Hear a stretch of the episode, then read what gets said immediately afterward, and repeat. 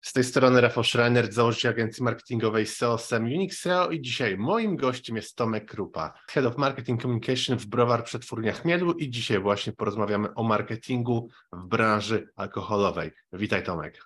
Cześć. Na wstępie, jakie jest Twoje podejście w ogóle do marketingu? Jesteś taki bardziej brandowy czy performance? Jak to u Ciebie wygląda?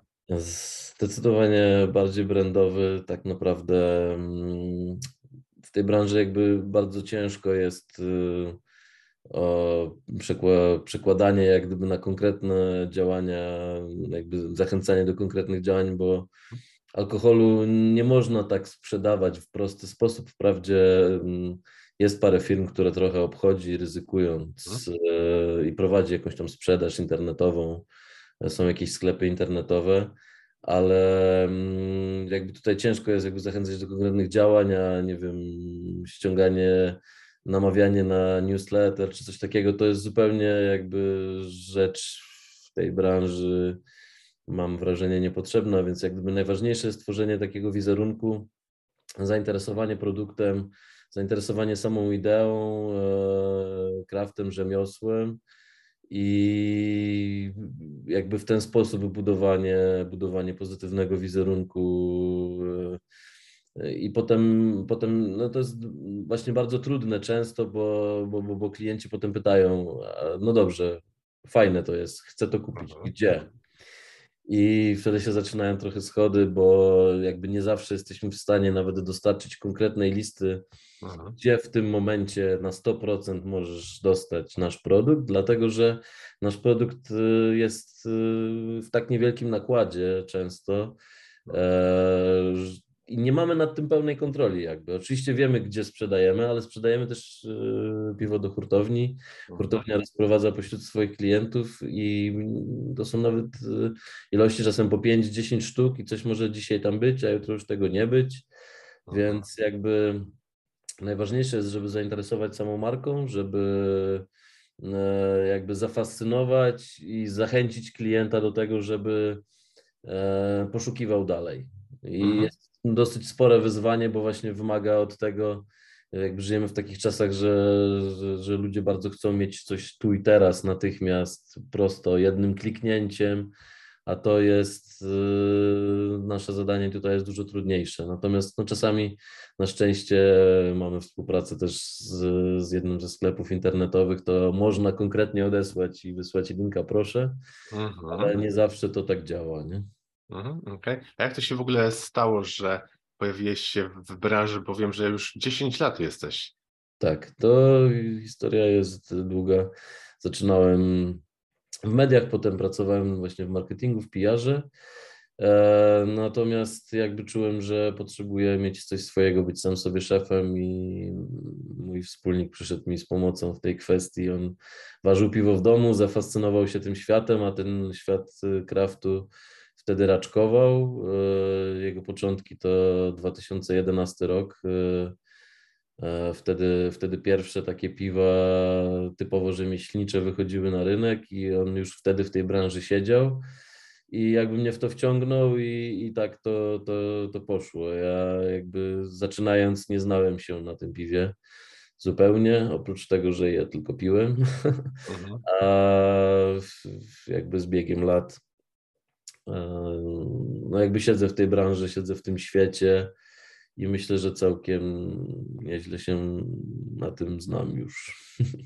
No już mówisz 2011 rok, początek, teraz mamy 23, to sobie więcej, 10 lat, 12 już. Zaraz znaczy nie, w 2011 mówię, że był początek y, jakby tej piwnej rewolucji Aha. pierwsze Aha. piwo, które można, wtedy się nie, nie nazywało jeszcze kraftowym, a teraz, teraz już jest taki E, takie pojęcie piwa kraftowego i już nawet zapisywane przez K, e, jakby spolszczone. E, natomiast jakby początki to, mm, to mówiło się o piwie rzemieślniczym, piwie z małych browarów i tak. Więc w 2011 wyszło, wyszło, wyszedł atak chmielu z, z browaru Pinta i to był ten początek. Natomiast my zaczęliśmy E, otworzyliśmy pub w Gdańsku w 2013 w sierpniu, a, pierwsze rozmowy prowadziliśmy w 2012 pod koniec roku.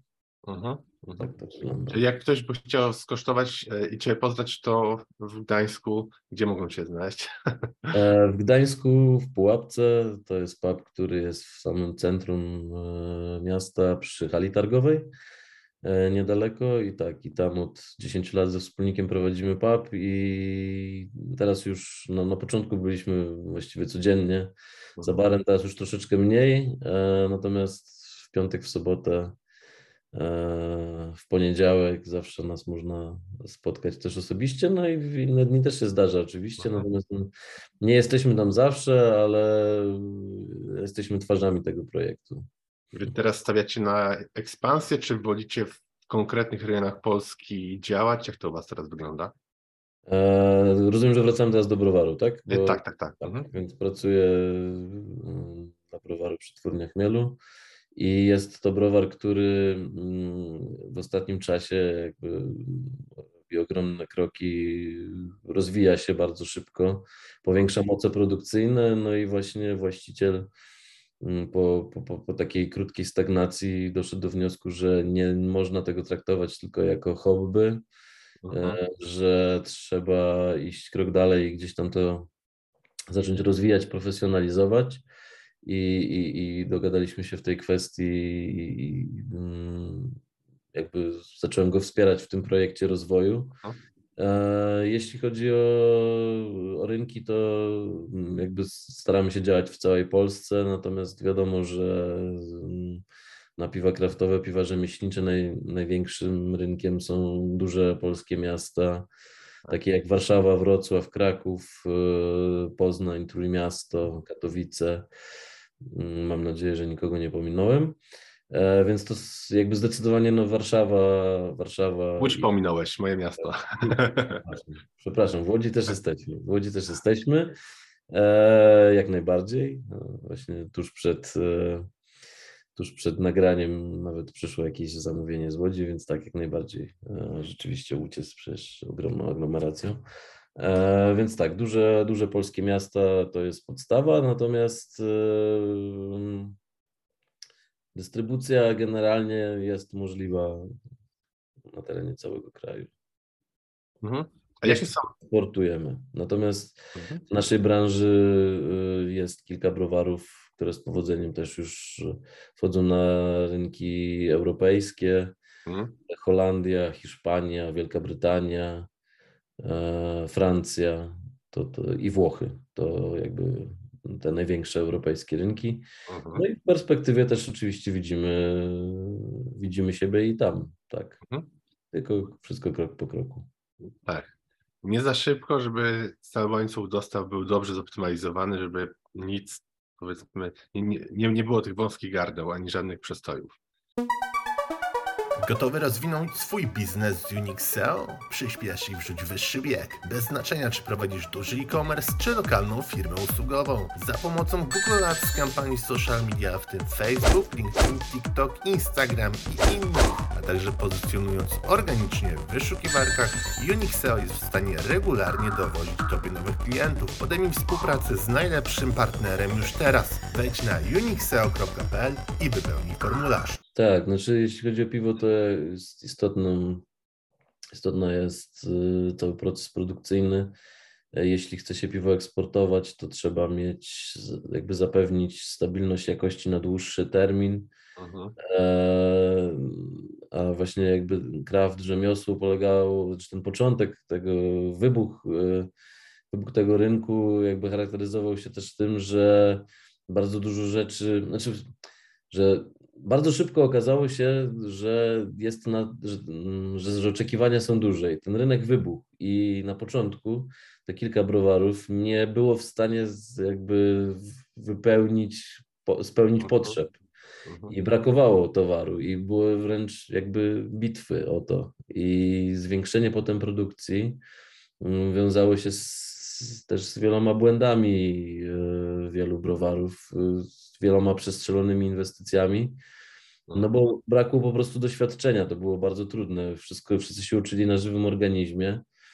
E, A jednym właśnie z takich mm, istotnych rzeczy w tej branży jest kiedy już przestało być tak, kiedy, kiedy konkurencja się zwiększyła, kiedy liczba miejsc powstała większa, kiedy wszedł temat eksportu, że trzeba jakby zapanować nad trwałością produktu i e, konserwacją jego, bo na początku było tak, że po prostu piwa opuszczały mhm. towar i natychmiast się sprzedawały właściwie, więc e, kiedy sprzedajesz coś świeże, to nawet nie ma szansy, żeby to się coś z tym zaczęło dziać, nie? Natomiast potem się mhm. okazywało, że zaczęły się robić problemy e, z trwałością, z przegazowaniem, z no, wieloma innymi rzeczami. Zaczęło z, branża stos- zaczęto stosować coraz więcej dodatkowych surowców, owoce i tak dalej, i tak dalej, one sprawiają pewne problemy, problemy technologiczne. No i kiedy są duże zakłady e, produkujące żywność, zakłady spożywcze,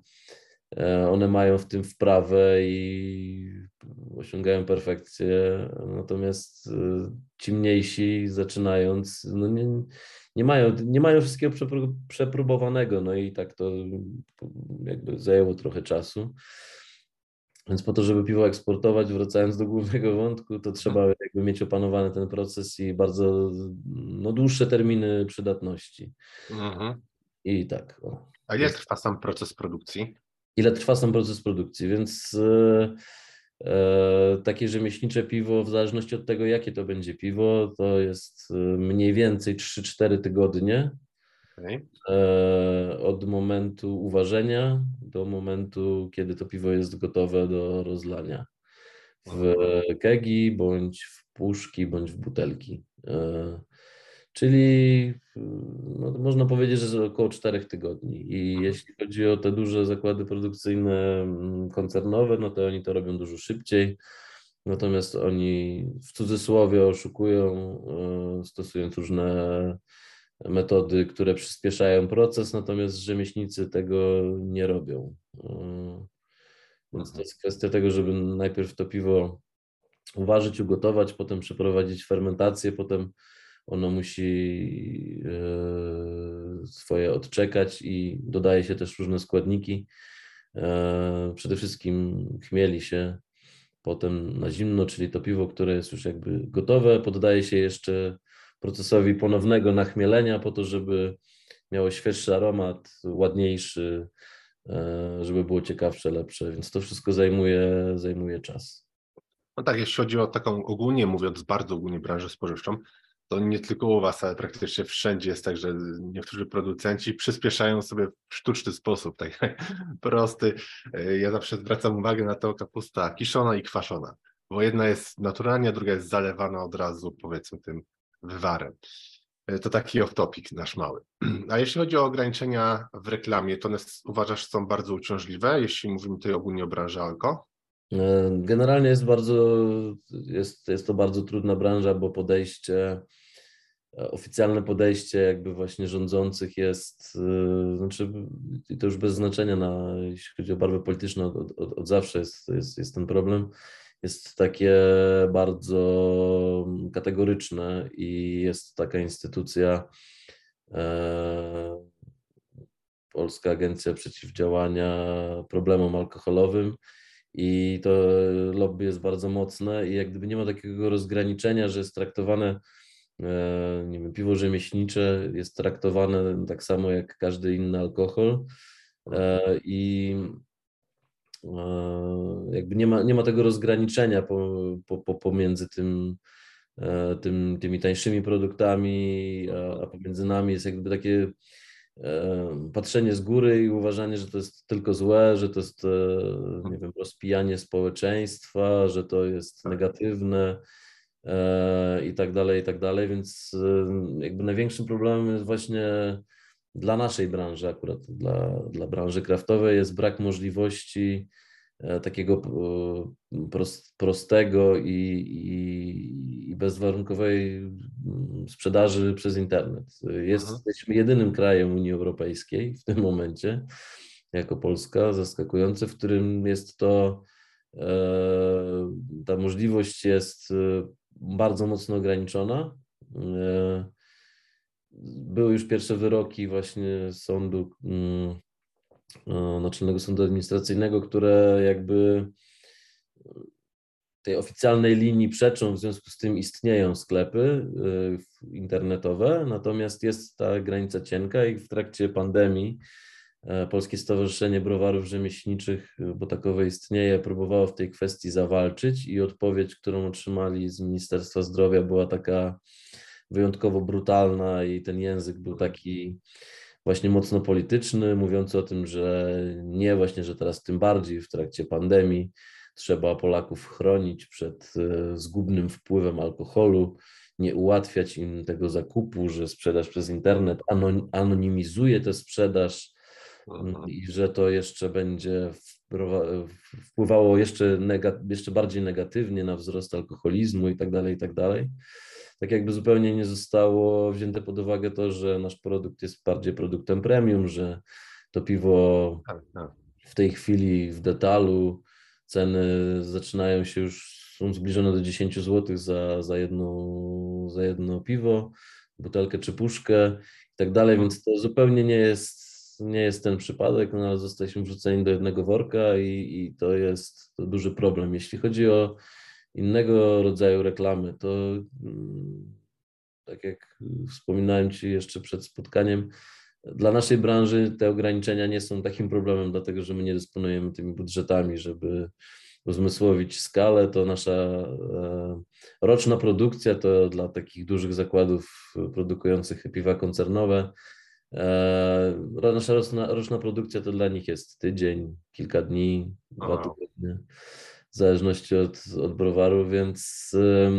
To Ale to nie macie co, co dziwić, bo wy macie produkt premium dla wąskiej, e, powiedzmy, niszy dla takich koneserów piwa, a nie masówkę, że wiesz, każdy po prostu e, no idzie to, to po, po marketach, że tak powiem, prawda? Tak, znaczy też jakby ten, ten rynek rośnie i zainteresowanie rośnie i, i jakby coraz ta ekspansja jest coraz większa E, jedna z dużych sieci dyskontowych y, przez, w trakcie pandemii właśnie wyciągnęła trochę rękę do naszej branży i nam pomogła mocno w tym, że mm, prowadzili regularnie po prostu piwa rzemieślnicze.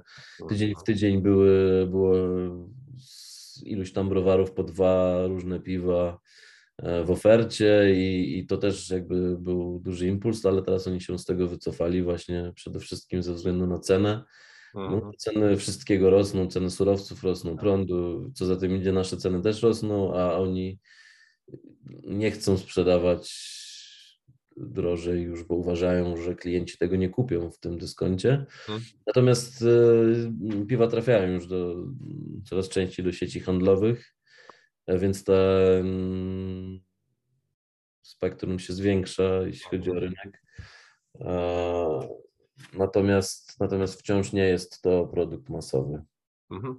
To, to raczej tak piwa rzemieślnicze nie będą, ale można y, stale powiększyć sobie tą grupę odbiorców docelowych.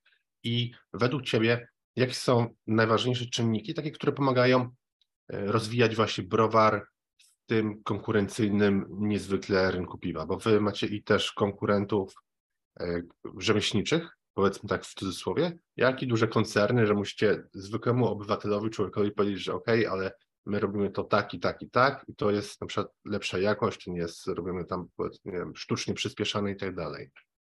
Tak, no jakby mm, chodzi o to, dlatego właśnie tak bardzo istotne jest y, to, co pytałeś na początku, że, że mm, żeby komunikację prowadzić w, jakby blisko klienta, a to też jest jakby trudność w tym wszystkim, dlatego że e, my jesteśmy, my jesteśmy blisko swoich klientów, e, komunikujemy się z nimi bezpośrednio, spotykamy się też z nimi, ponieważ dzięki gastronomii jest sieć w Polsce tak zwanych multitapów, takich pubów, które się specjalizują w tym. I gdzie przychodzą ludzie właśnie na, na pić, pić piwo rzemieślnicze. Więc my jeździmy na festiwale piwne, jeździmy e, do tych pubów, e, na tak zwane krano przejęcia, na innego rodzaju imprezy. No i tam e, jakby jesteśmy blisko tych ludzi i to jest z jednej strony bardzo fajne, a z drugiej strony też jest jakby trudnością, bo potem kiedy coś ci nie wyjdzie, bo jakby to, to, to, to też jest jakby fajne i trudne w tym, w, te, w tym świecie, że będąc rzemieślnikiem nie masz e, właśnie procesu technologicznego rozpisanego co do milimetra. E, masz bardzo dużo różnych czynników, które wpływają potem, bo na przykład chmielisz to chmielem z Nowej Zelandii i z USA. W jednym roku przyjedzie ci dana odmiana i ona pachnie tak i tak, a mm, za rok ten sam chmiel na przykład nie daje już takich samych identycznych efektów, dlatego że jest to produkt rolny, który jest yy, yy, zależny też od zmian klimatycznych, jest zależny od pogody w danym regionie, w danym czasie, od jakichś tam e, sytuacji, a mogła spać temperatura, a mogło się coś wydarzyć tak albo nie inaczej, a mogło jeszcze się coś w transporcie wydarzyć. E, temperatura, nie wiem, była za wysoka i, i tak dalej, i tak dalej. Więc jest jakby mnóstwo czynników, które wpływają potem na końcową jakość produktu i tym samym, e, tym samym potem jakby efekt końcowy jest inny, nie? A ludzie są troszeczkę przyzwyczajeni do tego, że jak oni kupują e, nie wiem, jakiś tam dany powiedzmy jogurt, że on smakuje cały czas tak tak samo i że oni chcą jakby tego samego trochę, Mhm. a, a są różnice, nie? Ale z drugiej strony to też jest e, ekscytujące i fajne, bo my dzięki temu produkujemy ciągle coś nowego i ciągle czymś możemy zaskoczyć. E, Więc tak, więc to też jest taka dodatkowa trudność e, w tym wszystkim. E, I jakie było pytanie teraz? Bo Tak, cho- chodziło o takie najważniejsze, wiesz, czynniki, które wpływają na rozwijanie browaru, może jakieś strategie, które Okej, e, no właśnie, no tak, tak, już, już te, przepraszam, wracam do głównego wątku, więc, więc jakby istotne jest to, żeby mm, zachować pewien taki, pewien taki balans pomiędzy ekscytowaniem nowością, Mhm, e, mhm. przyciąganiem jakby poprzez innowacje, poprzez nowe pomysły, poprzez ciekawostki, a tworzeniem jakby mm, utrzymaniem jakości i, i budowaniem jakichś marek, które są powtarzalne. I, Mhm. I to jest jakby fajne i niefajne. Znaczy w sensie fajne, fajne pod tym względem, że, że cały czas robisz coś nowego i, i szukasz i to jest jakby ekscytujące i fajnie marketingowo do sprzedania, ale z drugiej strony e, kiedy produkujesz, e, właśnie sobie sprawdziłem, e, w 2021 powstało prawie 2400 nowych piw. I teraz kto jest w stanie to wszystko spamiętać i zrozumieć i się w tym odnaleźć, nie? Mhm. Więc z jednej strony chcesz ekscytować i, i, i, i- pokazywać, e, że, że cały czas się zmieniasz, że poprawiasz, że kombinujesz, wymyślasz, a z drugiej strony chcesz też o- budować strategię na jakichś konkretnych produktach, nie? I, i Mhm, mhm. chodzi o to, że trzeba znaleźć taki balans pomiędzy tym. I, ja taką strategię teraz przyjąłem, e, że budujemy portfolio na kilku markach i mimo tego, że właśnie z tych względów, o których opowiadałem przed chwilą, jest tak, że nie da się mieć dokładnie cały czas tego samego, więc mamy powiedzmy dany styl piwa, y, daną recepturę, Mhm. E, pod, na, pod jedną nazwą i na przykład powiedzmy wszystkie mętne IPA e, nazywają się szyszka, Mhm. ale zmienia się to chmielenie. Chmiel jest najważniejszą przyprawą dla piwa. E, No właśnie z tych względów, co mówiłem, a tu przyjeżdża dostawa z USA, a tu przyjeżdża dostawa z Australii, a tu mamy jakieś chmiele z Nowej Zelandii i zmieniamy trochę chmielenie. Piwo jest, jakby receptura główna jest taka sama, zmieniamy te przyprawy. I staram się jakby nie robić tak, jak wiele browarów e, robiło, że mm, e, tworzy kolejne nazwy, kolejne ciągle jakby nowe piwa, tylko komunikujemy kilka tych nazw, i, ale też komunikujemy ten fakt, że coś tam się w nich zmienia, ale jakby idea zostaje taka sama, nie? No tak, ale to, to jest bardzo dobre, bo ty, budujesz cały czas tą rozpoznawalność, że ludzie zapamiętują ten dany typ piwa, nie, że jest zupełnie coś innego, nowa etykieta, wygląda inaczej i ktoś idzie do sklepu i widzi, że to jest zupełnie coś nowego, a, a szuka na przykład tego, co pił, nie wiem, przez kolejny, przez poprzedni miesiąc by mu smakowało.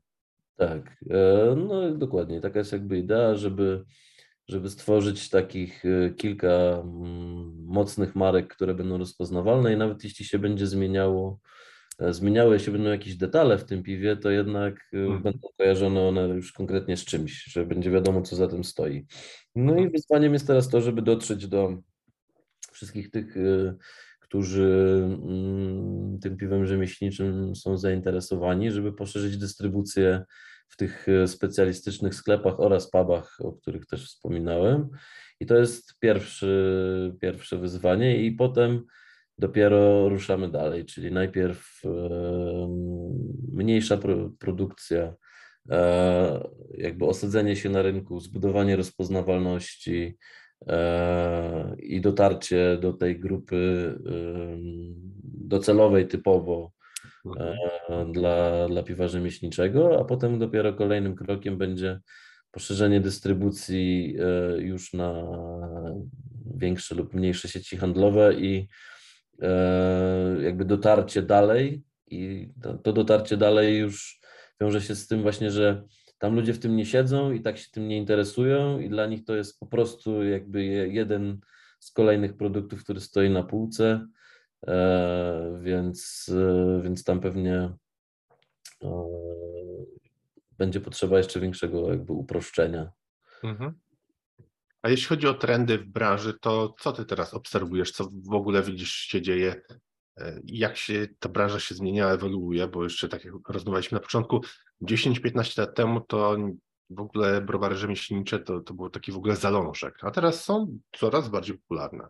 Tak, e, no w tej chwili mamy ponad 250 browarów e, rzemieślniczych w Polsce e, i jeszcze tam poniżej 100 takich projektów kontraktowych tak zwanych. Chodzi okay. o to, że istnieje taka idea, że powiedzmy, że nie, nie masz swojego browaru, nie masz na to funduszy i możliwości, ale możesz przyjść do E, do browaru, który istnieje i jakby zakontraktować produkcję, że możesz przyjść ze swoim piwowarem, który fizycznie to zrobi, ale możesz też przekazać e, recepturę, pomysł i tak dalej, ustalić i, i, potem wpadać tylko tego, nie wiem, jakoś tam nadzorować, a uważy to piwowar z danego browaru.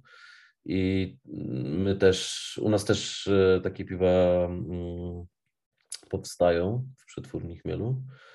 E, mamy jedną taką współpracę na stałe z jednym z browarów, gdzie, gdzie właściciel tego browaru jakby fizycznie też posiada u nas swoje, swoje tanki i on osobiście jakby wszystko robi sam. Czyli de facto jakby miał swój browar, no tylko że korzysta z naszego sprzętu. A są tacy, którzy jakby zlecają i potem jakby nadzorują naszą pracę. E, więc tak, więc tych browarów w sumie można powiedzieć, że jest ponad 300. I jakie są trendy? Więc ten rozwój e, był niesamowity i na początku było tak e, fascynacja wszystkim, co nowe, a ten świat piwny jest bardzo bogaty. W Polsce jednak mimo wszystko wciąż jest taka wizja i zresztą często zamiennie się stosuje, pisze się o piwie, bo, bo nie ma wyrazu bliskoznacznego, to się pisze złocisty trunek, a okay. to daleko jakby błędne jest myślenie, bo, bo piwo jest jasne, ciemne, e, czarne, mhm. brązowe, złote, rude, czerwone. Jest styli piwnych jest mnóstwo i to bogactwo jest ogromne. I na początku była taka fascynacja tym i właściwie co by nie wyszło nowego, to wszystko się sprzedawało na pniu i było zainteresowanie ogromne. Natomiast wraz ze wzrostem e, ilości i z profesjonalizacją i wzrostem produkcji, e, no na pewno się takie trendy pojawiły. Jakby najważniejszym dla rynku kraftowego jest IPA stylem, to jest e, piwo mocniej nachmielone, najczęściej właśnie pacyficznymi chmielami USA, Australia, Nowa Zelandia. E, cytrusowe mocno w aromacie, owocowe mocno w aromacie. I na początku trendem była wysoka goryczka, a teraz e, jednak goryczka mniejsza, taka owocowość, e, kmielowość i to jakby weszło do kanonu. Ludzie się z tym oswoili. Coś, co kiedyś uważali, że jest bardzo gorzkie, teraz już, już dla nich takie nie jest i to jest jakby najważniejsze. Drugim trendem są piwa owocowe i to zarówno kwaśne, też kwaśne owocowe, takie orzeźwiające, e, jak i słodsze owocowe, takie bardziej mm, właśnie, e, gdzie główną rolę odgrywa pulpa z owoców.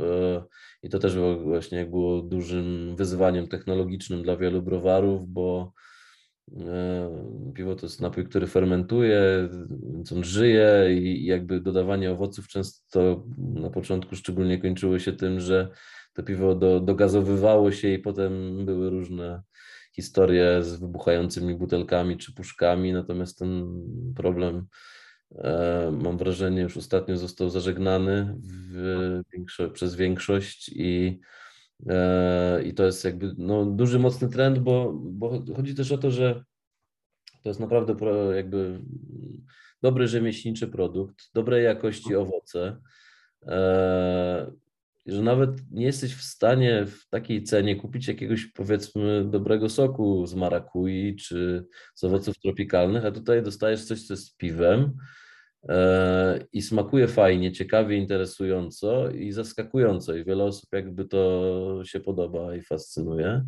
Mhm. No i ogromnym trendem oprócz e, tych piw owocowych i tych IPA e, są też piwa bezalkoholowe. To jest też kwestia ostatnich dwóch lat mniej więcej.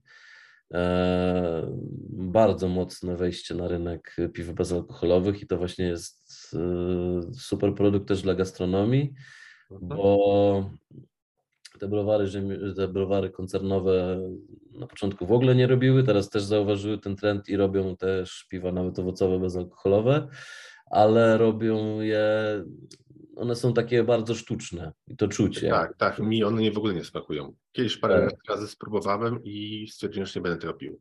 No, bo one są bardzo sztuczne, bo chodzi o to, że oni dbają o to, że przede wszystkim, żeby było tanio. No bo jak produkt masowy, no to musi być tani, a owoce, tak jak się zamawia do browaru taką e, beczkę wielką pulpy, to, to kosztuje, no i nie da się tak przed tym uciec, a ponieważ nasz odbiorca jest gotowy na to, żeby zapłacić w gastronomii kilkanaście złotych za takie piwo, no to my możemy sobie na to pozwolić i robimy fajne rzeczy w branży, bezalkoholowe, owocowe, też IPA, E, właściwie wszelkiego rodzaju rzeczy no, jesteśmy w stanie zrobić, ale to ma fajny smak, mhm. jest bardzo dobre i jest bezalkoholowe i może to pić każdy, tak? Czyli mogą to e, pić kobiety w ciąży, jeśli jest 0,0, a takich produktów jest coraz więcej. E, mogą to pić kierowcy, mogą to pić ludzie, którzy zrezygnowali z picia alkoholu, a jest tych takich coraz więcej. I to ma fajny smak, smakuje jak piwo, jest mhm. dobre i jest w rozsądnej cenie. Jak idziesz do pubu, no to jesteś gotowy raczej na to, że kilkanaście złotych za to piwo zapłacisz. Więc to jest ok. To jest fajny trend, który, który, który mocno też pcha tę branżę, mam wrażenie, w górę. Mhm. I ostatnia rzecz to, y, to, są, to są te y, piwa takie już klasyczne właśnie, ale tutaj konkurencja jest duża, bo jednak y, no te zwykłe lagery, jasne, no to produkują koncerny i tu ciężko jest wygrać jakby ceną. Jakość i smak tak. tych piw jest dużo wyższa, które my robimy, ale mm, ale jednak y, ciężko jest, y, jeśli chodzi o cenę. Nie? Mhm. No tak, to tego nie przeskoczycie. Niestety, a może istety, za jakość trzeba płacić, jak to się mówi, prawda?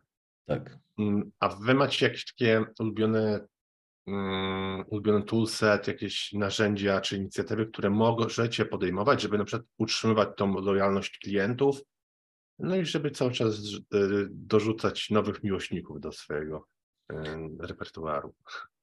No tak naprawdę to y, jakby jest połączenie relacji, właśnie ścienka linia pomiędzy handlem a marketingiem, nie? bo jakby istotne jest też, żeby utrzymywać dobre relacje biznesowe z partnerami handlowymi, no bo dzięki nim jesteśmy dostępni, bo jest, jest, mamy tak mało tego produktu, że no nie mamy szansy y, być wszędzie, poza wyjątkami w tej branży, które właśnie na przykład Browar Pinta jest takim najlepszym przykładem, który się rozwinął.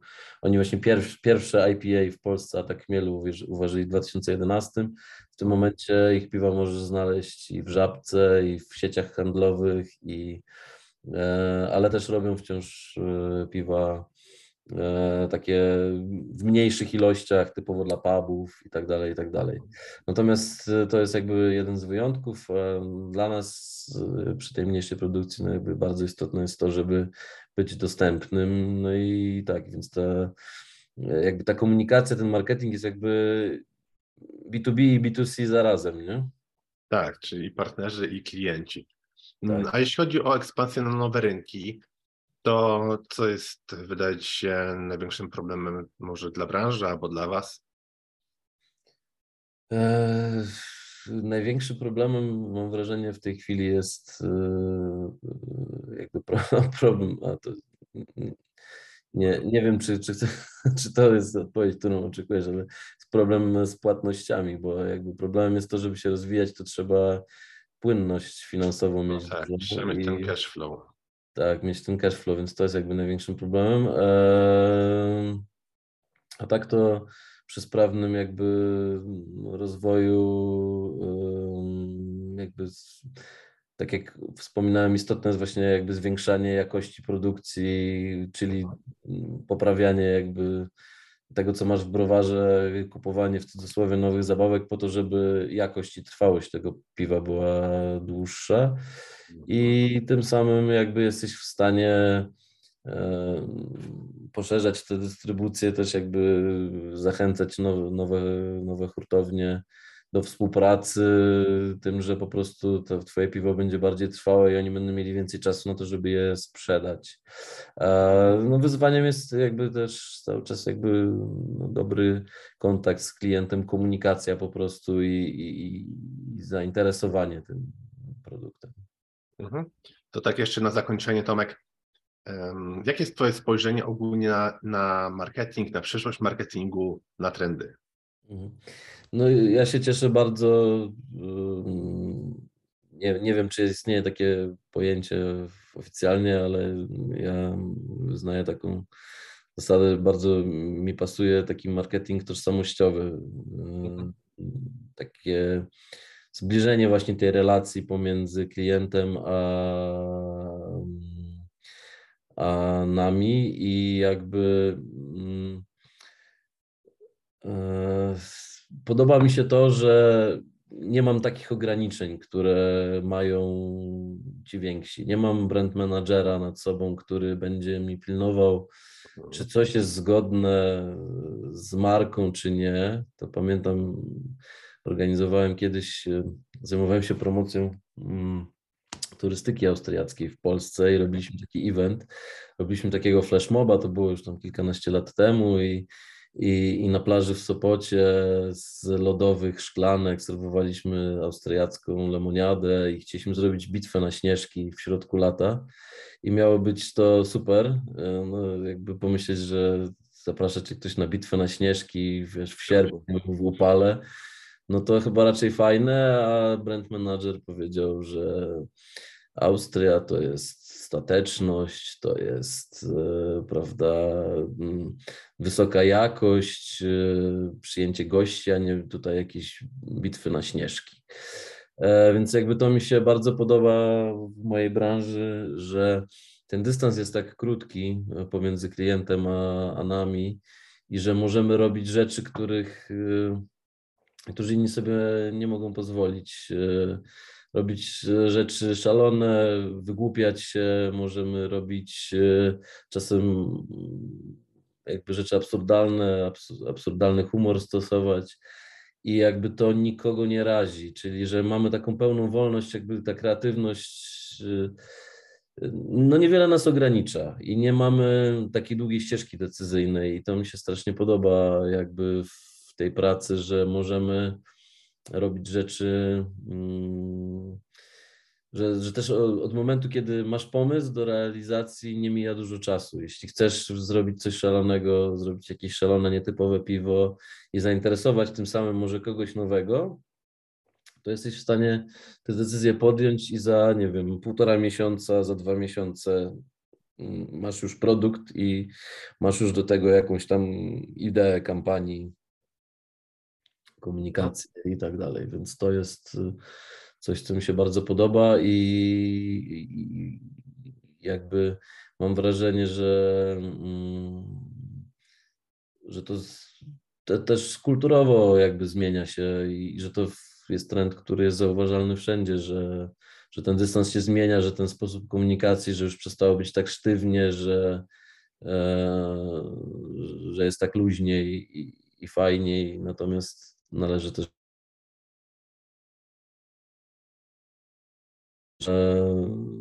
Bo, bo, bo potem też może się to stać sztuczne, nie? kiedy tak wiesz, jesteś taki luzacki za wszelką cenę, e, to tracisz taką, taki wizerunek też bycia profesjonalistą. Nie?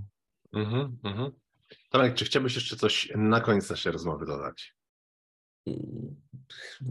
Strasznie się dużo nagadałem, to już chyba nie trzeba. Generalnie jednak dobrze, to na koniec może tak ogólnie e, zachęcam do tego, żeby jeśli nie próbowaliście piw rzemieślniczych, kraftowych, żeby, żeby tego spróbować. E, Ja jestem z przetwórni chmielu, więc oczywiście za to, e, zachęcam przed, do próbowania przetwórni chmielu, ale tak naprawdę okej, mamy konkurencję, ale my się w większości znamy, to jest mały świat. E, lubimy się, szanujemy, współpracujemy często ze sobą, to jest świat też pełen kooperacji, e, ważymy razem piwa, więc to ja nie traktuję tego tak sztywno jako konkurencję, to jest wielu moich przyjaciół, znajomych, więc jakiego browaru nie spróbujecie, to dobrze. Warto próbować. Jest bardzo często tak, właśnie dużo ludzi się usztywnia, ma takie pojęcie, że piwa, ja nie lubię piwa, ja nie lubię piwa, no bo zna tylko to piwo jako ten właśnie tak zwany złocisty trunek, natomiast ten świat piwa jest bardzo bogaty i można znaleźć coś dla siebie. I jakby warto być otwartym i, i spróbować, dać temu szansę, jakimś Mhm. innym smakom i to może być też bardzo jakby rozwijające i ciekawe, może zaskoczyć nieraz, jakby smak piwa, aromat piwa, no, tak, więc polecam. Mhm. Ja dziękuję wszystkim, którzy nas słuchali. Moim gościem był Tomek Krupa z browaru Przetwórnia Chmielu.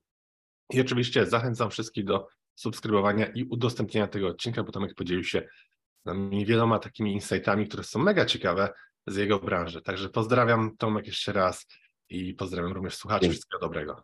Dzięki wielkie.